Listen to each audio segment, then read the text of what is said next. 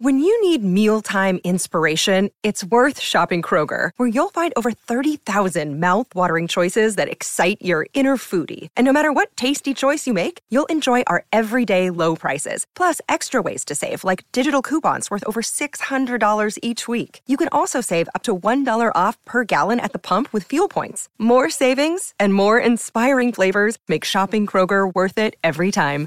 Kroger, fresh for everyone. Fuel restrictions apply.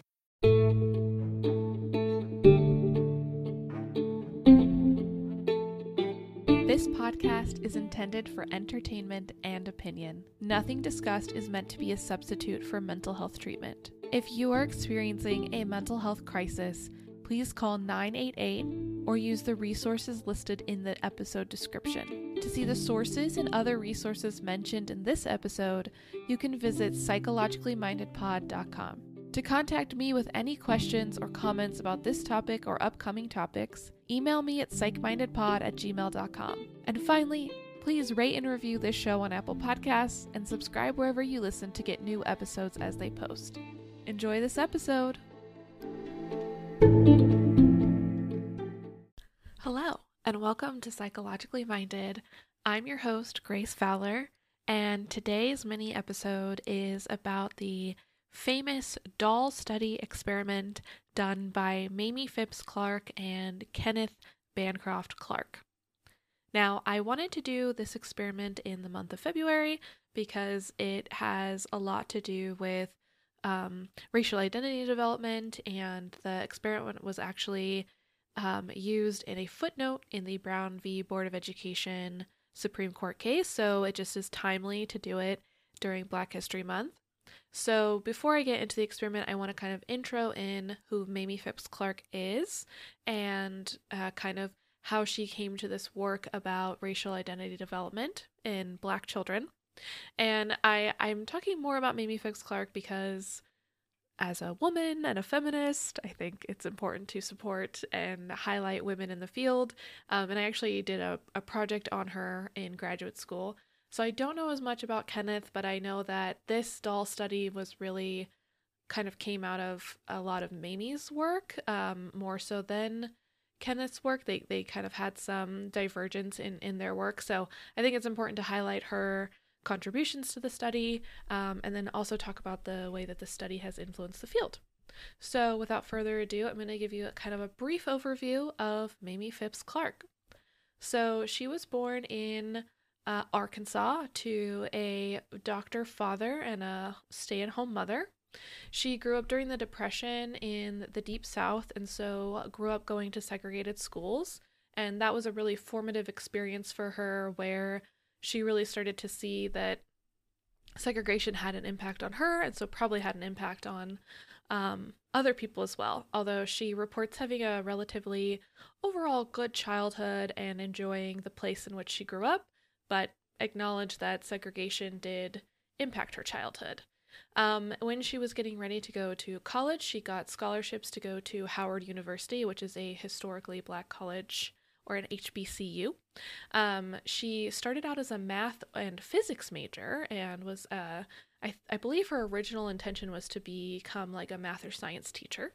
Um, but then she met Kenneth at Howard, who uh, was studying psychology, and they fell madly in love and ended up eloping. Um, and he encouraged her to go into psychology and kind of helped support um, that that shift for her. So after she finished her bachelor's at Howard, she started preparing for graduate school. Um, she she got her master's at Howard actually in psychology, and then started to prepare to get her PhD. So both she and Kenneth applied to Columbia University and in the psychology PhD program. And her husband Kenneth actually became the first black person to go to Columbia for a PhD, and Mamie became the first black woman to go to Columbia for a PhD in psychology. So, really pioneers of their time forging their way into a system that was not very welcoming to um, who they were as people and their racial identities. Um, so she, when she applied, she applied to work with a faculty member who, for her dissertation chair, who didn't believe that race was a big deal and didn't want to think about race and obviously was a white person.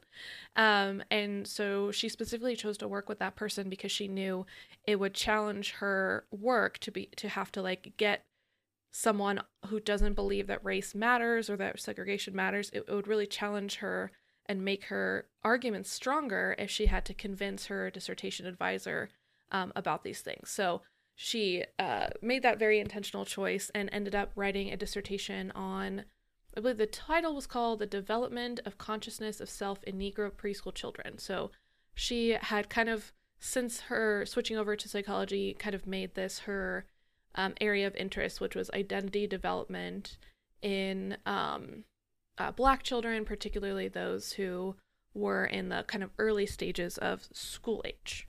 So then she does her infamous doll study, which I will get into later. Um, and after the, the study was published, she and her husband were test- called to testify as expert witnesses in many school desegregation cases. And their, uh, like I mentioned before, their study was used to support um, Thurgood Marshall's argument in his opinion on the Brown v. Board of Education um, Supreme Court case, and he actually cited their their source, their study in a footnote, which is cool. Like I don't think a lot of psychological research gets cited in Supreme Court cases, specifically not like in the 50s and 60s. So that is very very cool. Um, after she graduated uh, with her PhD and was kind of on her own. She had trouble finding work, so she kind of jumped around for a little bit. She worked at the American Public Health Association for a little bit, where she um, looked at data on uh, American nurses. And she was the only black person and the only person with a PhD to work in that environment at the time. Um, then she jumped over to the United States Armed Forces Institute as a research psychologist.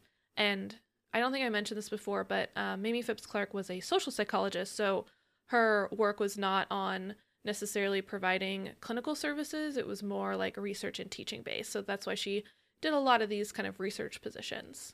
Um, after she worked in for the Armed Forces Institute, she moved to a place called the Riverdale Home for Children, where she provided psychological assessment assessment for um, Black girls who were unhoused, so did, were kind of living either in shelters or on the streets. And she realized that as she was providing this psychological assessment for them that they weren't getting a whole lot of other services and the population at large was pretty underserved. So she and Kenneth started doing these assessments for free and they would offer them to children who needed assessments to get things like accommodations or get benefits and so she she and Kenneth both did that work.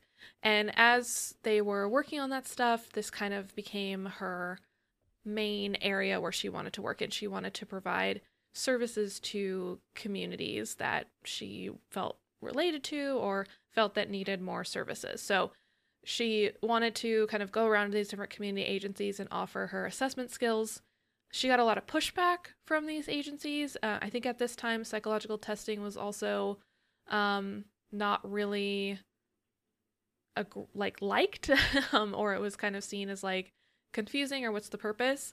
And the purpose for Mamie and, and Clark or Kenneth was that they wanted to provide IQ tests so that they could fight back when black children were re- enrolled in remedial classes because a lot of the kind of racist beliefs at the time were that black children and black people in general had much lower IQs. So black children in school, particularly in desegregated schools, would get enrolled in what we would now call like special education classes or like lower level classes without any assessment, right? Just the assumption that they're not as bright as white children. And so she would provide these assessments so that they could say, hey, we have definitive proof that this child has normal or above average intellectual functioning and should not be enrolled in a special education class that should be given the same opportunities as the white children who have similar IQs.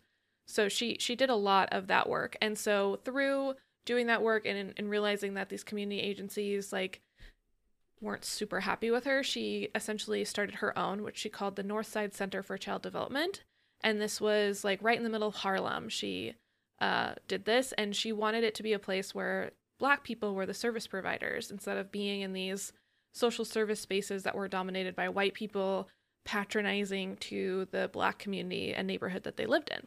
So this was not only was she starting it to serve the community, but also to like employ the community and provide resources that were actually accessible to the neighborhoods and the people who lived in Harlem. Her kind of primary beliefs were that children should be served by multiracial and interdisciplinary teams. And so it shouldn't just be about going to uh, you know, the white clinic down the street where everybody is white and everybody is like a social worker. Like the children really benefited from having everybody working together. She also believed that there shouldn't be a hierarchy within her North Side Center.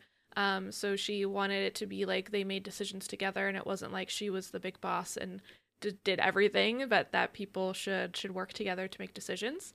She also really believed that the inside of the building should be really warm and inviting and not look like a doctor's office or a government building. Because I don't know about you, but if you've ever been to some of these like public mental health uh, clinics or like public health clinics, they don't look great inside. And she said, My center needs to look like people actually want to spend time here.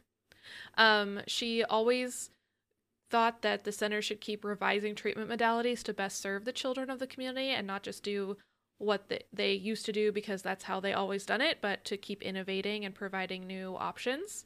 And she really pioneered a strengths based and holistic approach, which was so counter to thinking at the time. Like psychology in the 40s, 50s, and 60s, particularly like mainstream psychology, was really uh, weakness based or abnormality based, where it was all about pathologizing and curing.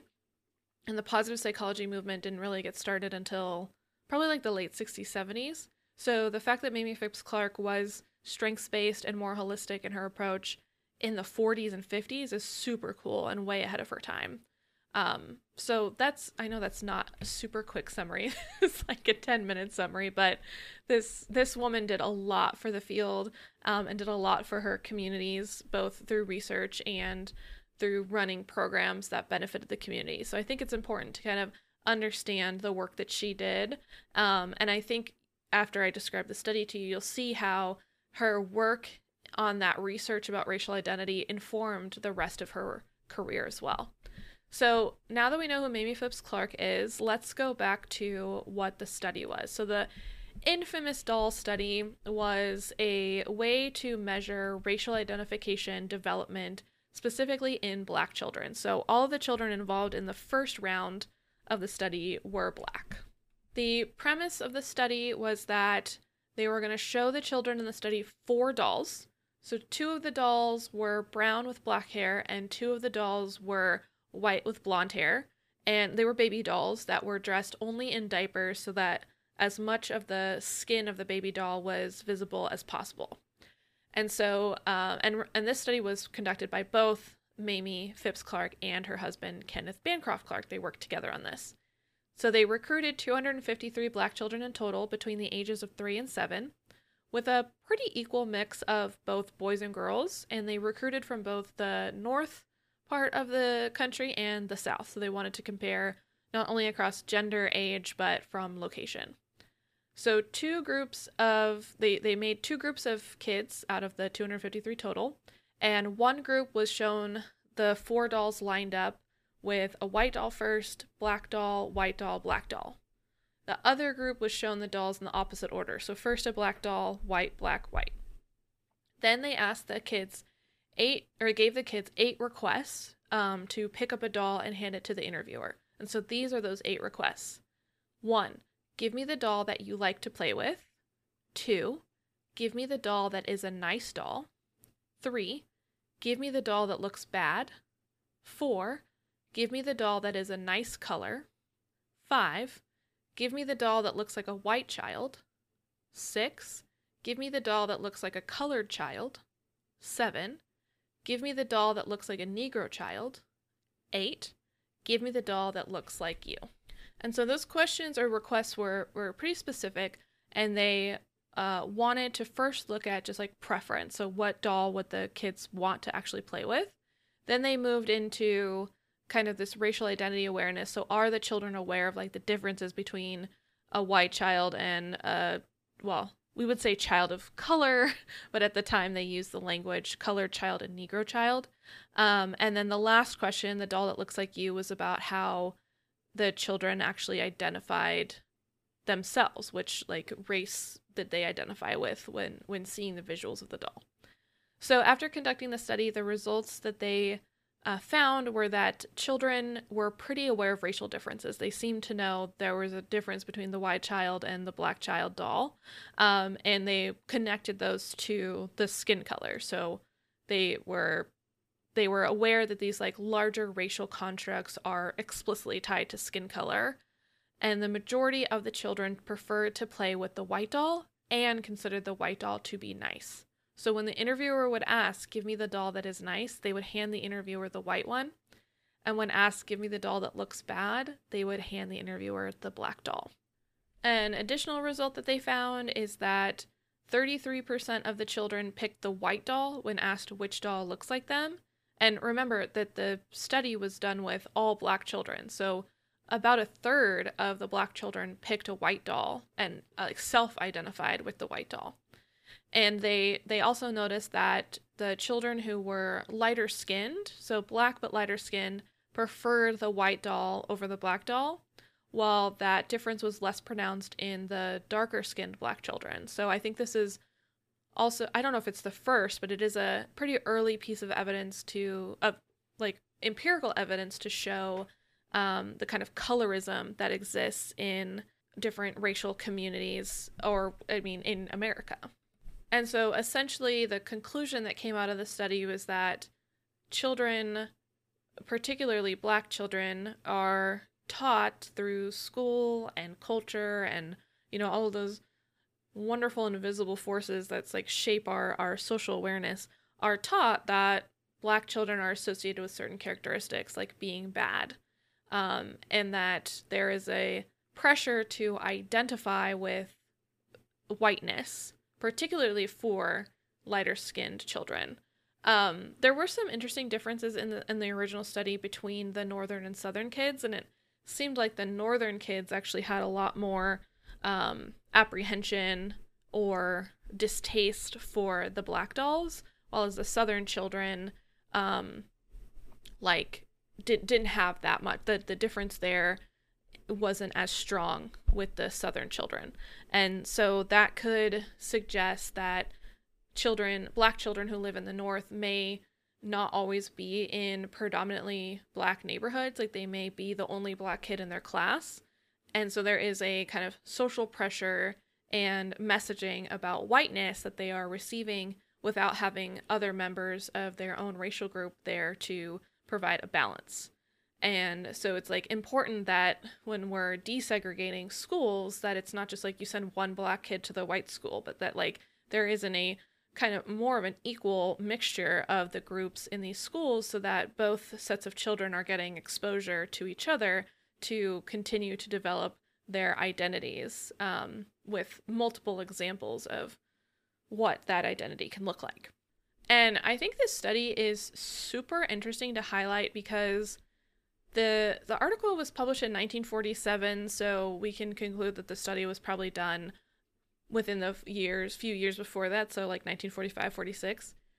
And if you've been listening to my other experiment mini episodes, you'll know that in the 1940s we did not have IRB set up, right? We did not have protections for participants, particularly like child research participants. And that some of these studies that were done before the 1970s, before the IRBs were put in place, are a little wild, right? Like, listen to the Milgram episode or the Stanford prison experiment episode, and you'll see that, like, study participants were, like, traumatized by the experiments that they were put through. And while the original uh, study does cite that there were, like, at least two children who became really overwhelmed during the study and ran out of the room crying, the majority of the children were okay. they were fine. They were just playing. There was nothing that was done to them that was deceptive. There was no um like weird experimental conditions that would have caused them to flip out or think that they were killing someone like in Milgram's.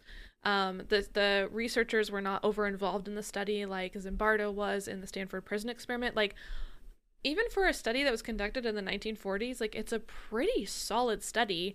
And that is proven by the fact that people have replicated this study like almost exactly in this way hundreds of times. Like lit- literally probably hundreds of times. You can go on YouTube and look up doll study videos and see people recreating this. They don't always do them with the baby dolls anymore. Sometimes they do them with like a uh, it'll be like a picture of children and instead of being just white and black, it's like a kind of spectrum of skin colors from darkest to lightest.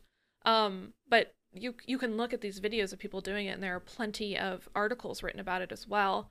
Um, so it's like clearly a solid study, and if it can be approved by IRBs of the modern era, then it was definitely like far beyond what the studies of the 40s were doing.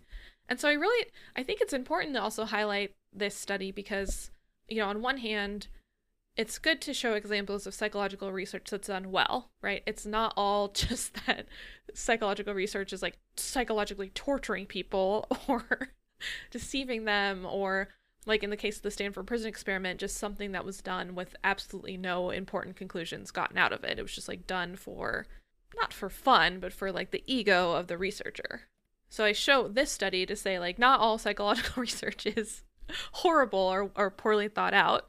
Um, and I think it's also important to demonstrate that at this time, Mamie Phipps Clark and Kenneth Bancroft Clark were the first black people to get graduate degrees out of Columbia University. Like they were really trailblazers and pioneers. And the fact that so much was stacked against them, like the advisor who was overseeing Mamie's work on this study didn't believe in racial identity and was a, a white man who thought that the work she was doing was unimportant. And she st- she was able to design and implement a really well done study a huge sample size 253 children. That's amazing. Like the last one i did was on little albert which was a sample size of one child. And then the researchers like gave up. The fact that the clarks were able to recruit 253 children with like pretty good distribution in terms of gender and location and and age and they were very intentional in how they recruited like it's just overall a really well set up study and you know, on one hand, I think we can kind of mourn the fact that historically black psychologists have had to like overperform and go above and beyond to just even be accepted into spaces like Ivy League schools. And so we can see this study as an example of the Clarks having to be very intentional and careful in their work so that they're not ostracized from a community of academics that don't believe in what they work on. Um, but on the other hand, we can also see this as an truly an example of like black excellence, and that while there were much more famous researchers doing work in the times that the Clarks were doing, they were doing sloppy work. again, the Little Albert is one of the sloppiest studies that I've ever covered on the show. And in contrast, the doll study is really well done. I mean, there's always areas to improve research studies, and there are definitely like more controls that they could have put in place. Um, like they could have done a group of children who only saw uh, black dolls, or a group of children who only saw white dolls. Um, obviously, there's things that can be done to to strengthen any research study, but overall, this is like a really well done study, really well designed, and nobody got severely traumatized by participating in the doll study to the point where people are still conducting versions of it to this day. So I, I just really want to like be intentional in pointing that out, not only because it's Black History Month, but just because it can be really easy in, in these episodes where I look at these old experiments to talk about like, oh, people were crazy and just doing the weirdest stuff. Um, but that's not always true. And there have been people who've been working really hard in the field throughout the history of it um, even against really great odds, like being the only black people in a university or an academic setting where everyone is pretty much set against them. So, just like in conclusion, kind of the impacts of of this study on the field was that it really set up a, a way for the field to talk about the impact of segregation on racial identity development and like i said has been recreated numerous times times has continued to show very similar impacts. So just like strengthens the kind of conclusions that the Clarks made um, when coming out of it. And like truly has had an impact on American politics in that these results were used in other desegregation cases and were in some in a small part, not a huge part, but in a small part were part of the arguments in Brown v. Board of Education that resulted in schools being mandated to desegregate and allow black and white children to attend the same school. So, out of all the studies I've covered so far, like that's a pretty significant impact not only on the field of psychology but also on our culture um, and our political world as a whole.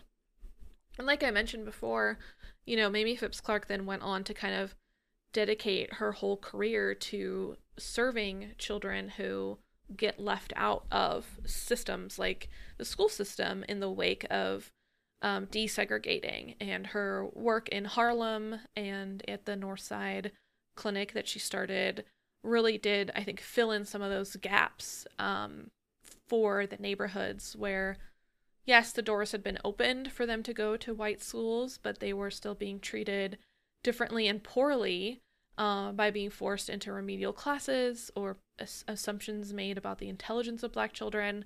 And so her work really, I think, was very important in continuing to advocate for those children and show that black children are not any different than white children in terms of academic performance, and that when they're treated like they're dumber, then they perform worse. So give all the children the same benefit of the doubt um, when putting them in the education system.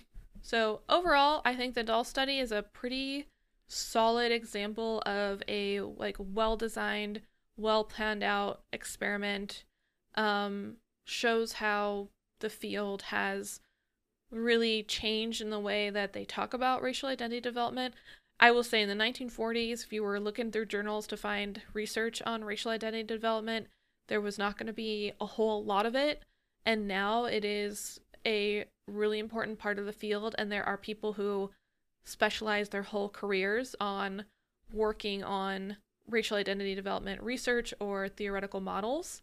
Um, and so I think that uh, a lot of the work that has been done in more modern times really does owe a lot of itself to the work that Mamie Phipps Clark and Kenneth Bancroft Clark did with things like the doll study um, and their their work in in the community as well. So I think it's a really important study to highlight. I would recommend looking up YouTube videos of it if you want to kind of see what it looks like. Um, it can be a little sad to to see the black children saying that the black doll is the bad one.